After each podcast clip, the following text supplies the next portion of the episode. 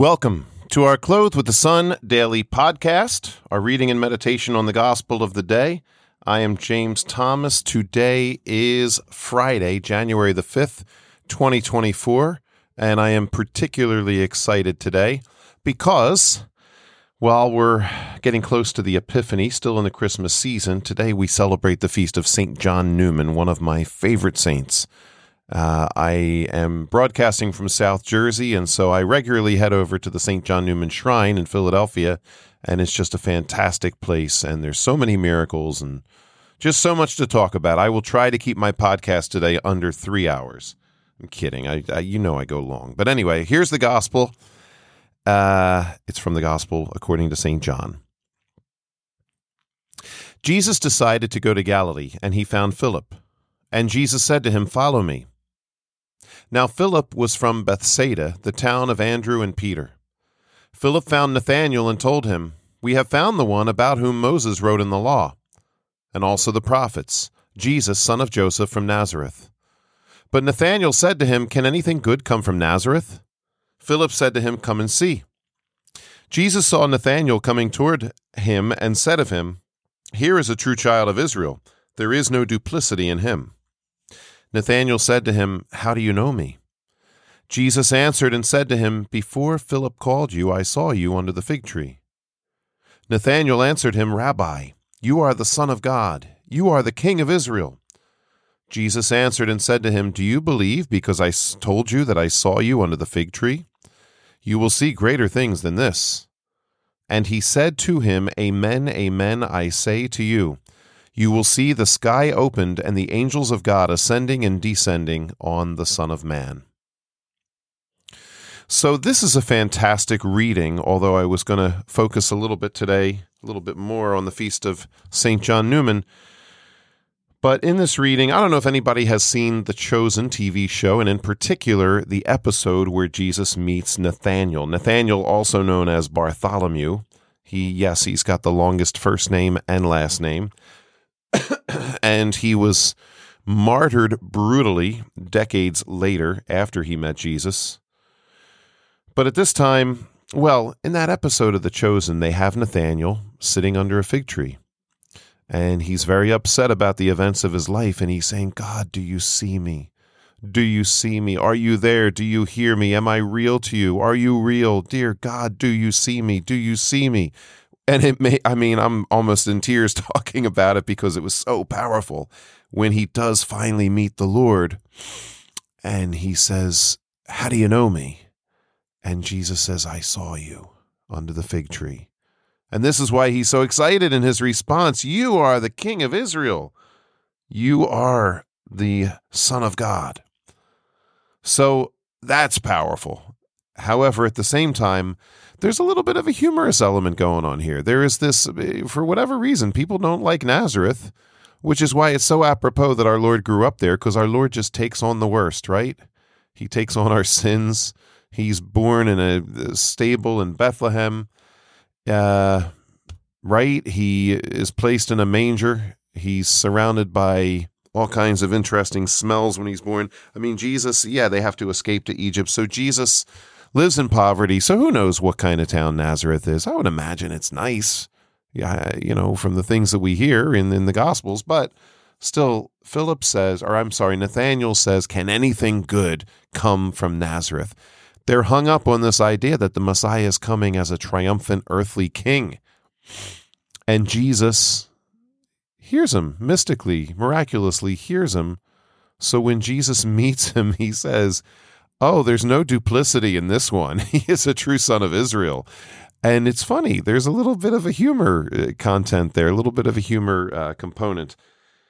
Uh, Jesus is saying, "Yeah, you're going to tell it like it is, aren't you? You're just gonna you're going to be very honest." And that's why that leads Philip to say, "Well, how do you know me?" In other words, you seem to know something, you seem to have heard something. How do you know? And then there's that very moving scene. So, I'm going to leap from there into talking about our saint for the day. Nowadays, people might say, Can anything good come from Philadelphia? Well, yeah, we have an amazing saint. But the people of Philadelphia at the time of St. John Neumann would have said, Can anything good come from Eastern Europe? Why is this short, unattractive foreigner our bishop? People in high society Philadelphia said at the time. He barely understands English, and you're making him our bishop? He does not come from wealth. He does not come from an affluent background, an influential family. He's a little nobody. And yet, he's the best bishop. You could argue he's the best bishop this country ever had. One, I mean, a great saint who was also a bishop. Let's talk a little bit about him. He was born in, uh, I guess the English pronunciation, if you're just reading it, is Prachatice, but I don't know how they would have pronounced it. It was Bohemia, um, which is now the Czech Republic, Czechoslovakia depending what era in history, that's where it gets its name from.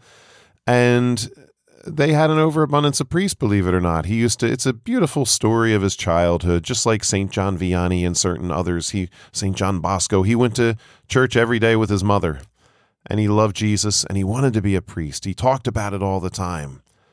And so he entered the seminary. He went through all of his training right there near home and they weren't going to ordain him because they had an overabundance of priests. So he had a great desire to go to the New World and be a missionary. So he got on a boat and he sailed to America. He never saw his mother again. Uh, I don't think he's no. I think he did see his father one more time after that. When he was a bishop, he went to Rome for the papal official declaration of the Immaculate Conception of Our Lady in 1854, a couple years before Mary appeared at Lourdes and said, I am the Immaculate Conception. Anyway, so many stories here that converge. But yes, he was one of the bishops present for that official pronouncement in 1854 that was during his uh, eight year tenure as Bishop of Philadelphia. And he got a chance to visit his home. Uh, his brother had actually come to America, uh, but his father was still at home. He got to visit his father, and that was the last time he saw him anyway, getting back to his time of his ordination, he sailed to America. He arrived in New York. He had his papers from the church indicating he had completed seminary training, and he went right to Bishop Dubois of New York. And I mean, Bishop Dubois, I don't know if he was the first or second bishop of New York. This is the very early days of the faith in this country and he ordained him right away and he sent him out to, uh, to, be a missionary in the area around buffalo new york. He sent him out to the wilderness. There were still native americans roaming about and he was actually attacked at one point by a group of them. And he went to a little village where there were just random you know people scattered all over. And he ministered to these people. They started to build a church there and it was very very difficult. He was alone. On his way out there he met oh, I forget his name right now. Normally, I have all these things at the top of my head. I'm very familiar with his story, but he met a uh, a priest who was part of the Redemptorists. Now, the Redemptorists were founded in Italy, but there were a number of German Redemptorists in America. And po- uh, St. John Neumann, although he hardly spoke English, he spoke German very well, believe it or not. He spoke like four or five languages. And um, anyway, he was invited to join the Redemptorists. I want to say it was Father Prost. Anyway, Father Prost asked him to join the Redemptorist and said, uh, You will not survive on your own, especially in this environment. You need the help of a community. Wow, we need that kind of statement to be made nowadays for our priests that are experiencing so much isolation and loneliness while they have the weight of the world on their shoulders. Anyway, he, St. John Neumann, as a young priest, this would be now the 1830s, maybe early 1840s. He struggled. It was difficult. He got very sick. He came back to New York City. And by all worldly accounts, he would have been considered a failure. He was nursed back to health. And then he remembered the words of that Redemptorist priest, and he went and he joined the Redemptorists. And he spent some time in Baltimore which was their main house. And as a member of the Redemptorists in Baltimore, they saw his worth. And he quickly became the superior of the entire community in America. St. John Neumann, I mean, yeah, there are certain things about him that make him seem like a failure. He's foreign, he was alone, it was a struggle out there in the wilderness. But in the context of a religious community, he thrived and he became a spiritual director to a lot of people, including Bishop Kenrick, who was Bishop of Baltimore. Well, no, he was the third Bishop of Philadelphia. Um, anyway, he became connected with all these different people. He gave a lot of spiritual direction, and they started to talk about him becoming a bishop, and he desperately did not want to become a bishop. And he used to have a recurring nightmare that they were trying to put a mitre on his head and a bishop's ring on his finger, and he was backing away from them in horror. Please do not make me a bishop.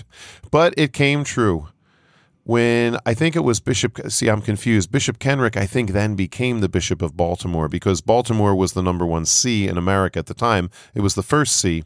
So when he moved, and there was another Kenrick out in St. Louis, I believe that was his brother.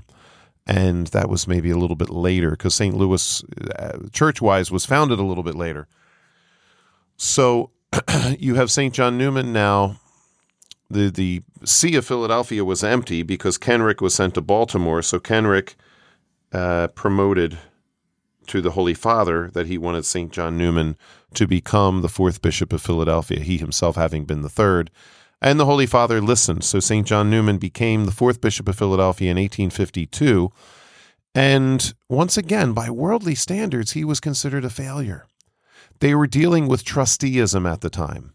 So he was constantly in court battles against lay people that owned the church properties.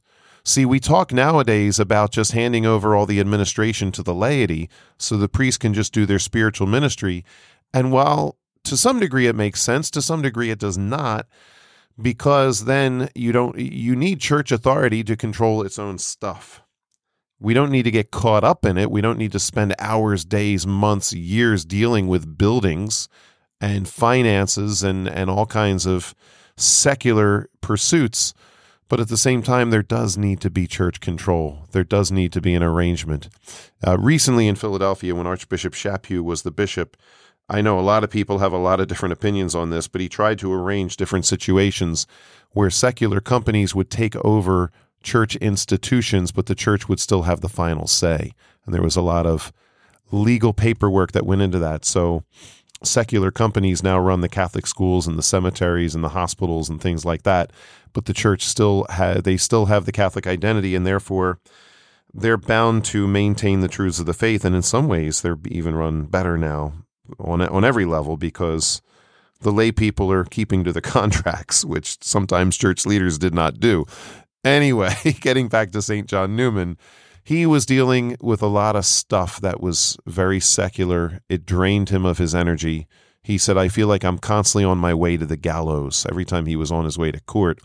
St. John Neumann was a holy man. That was his prayer when he was ordained in New York. He said, Dearest God, give me holiness.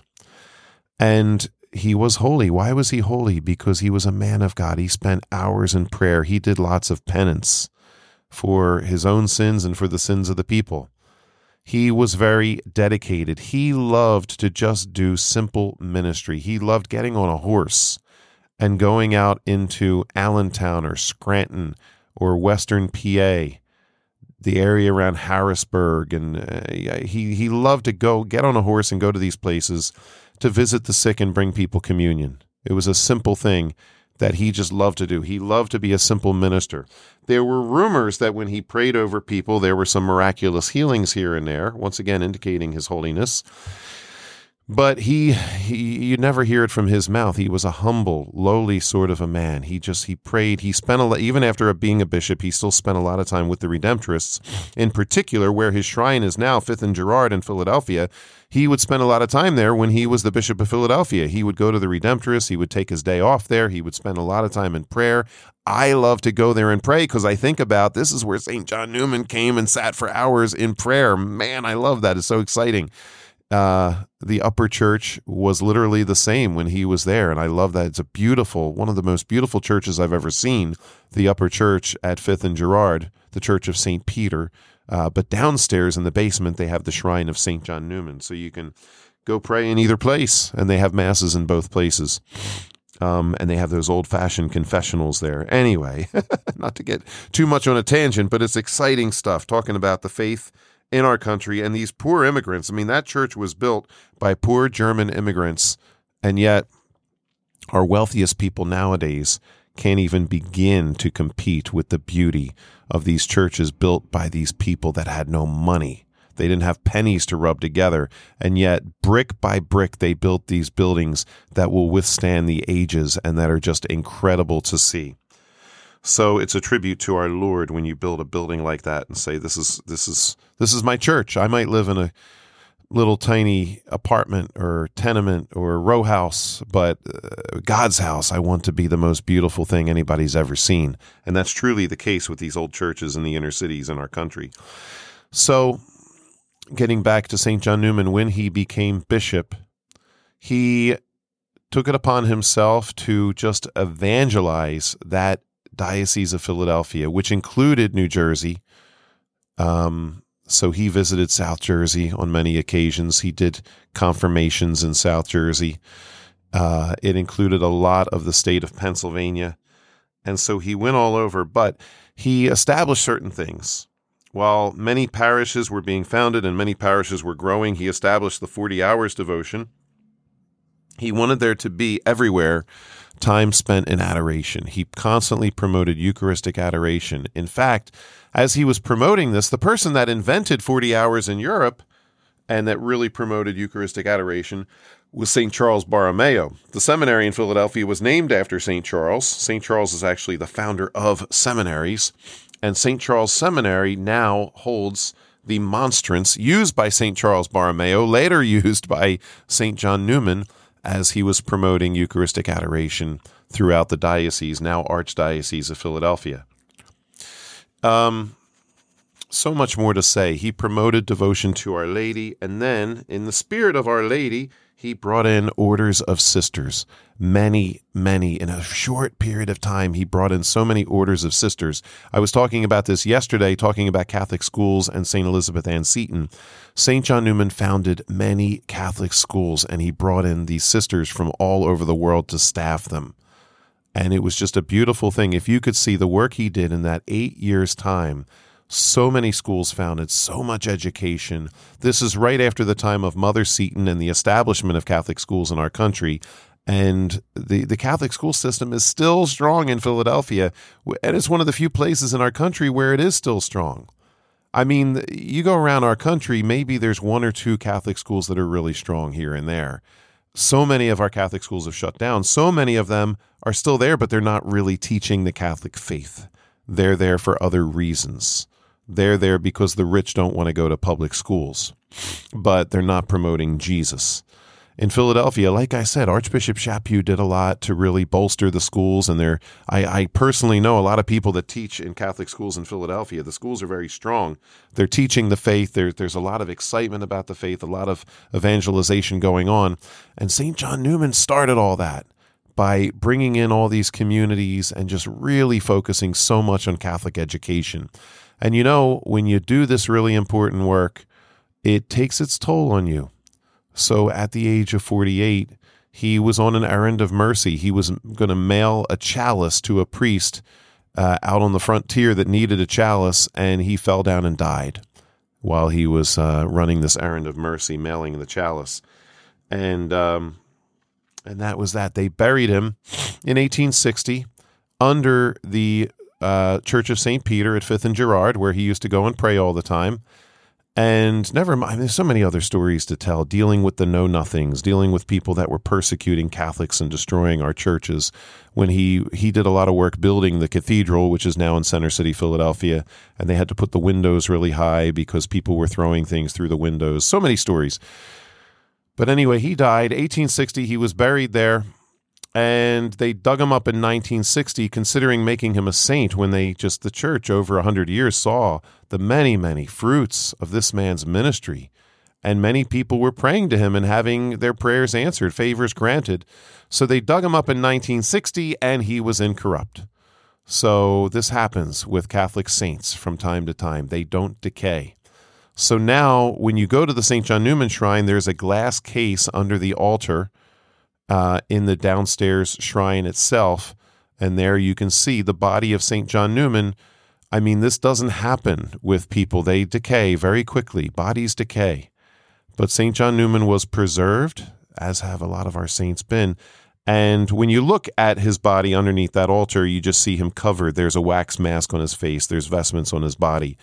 But yes, he was preserved. And since his, um, you know, being dug up in 1960 and, and just placed under that altar, and so many people coming now to pray literally before his, his remains.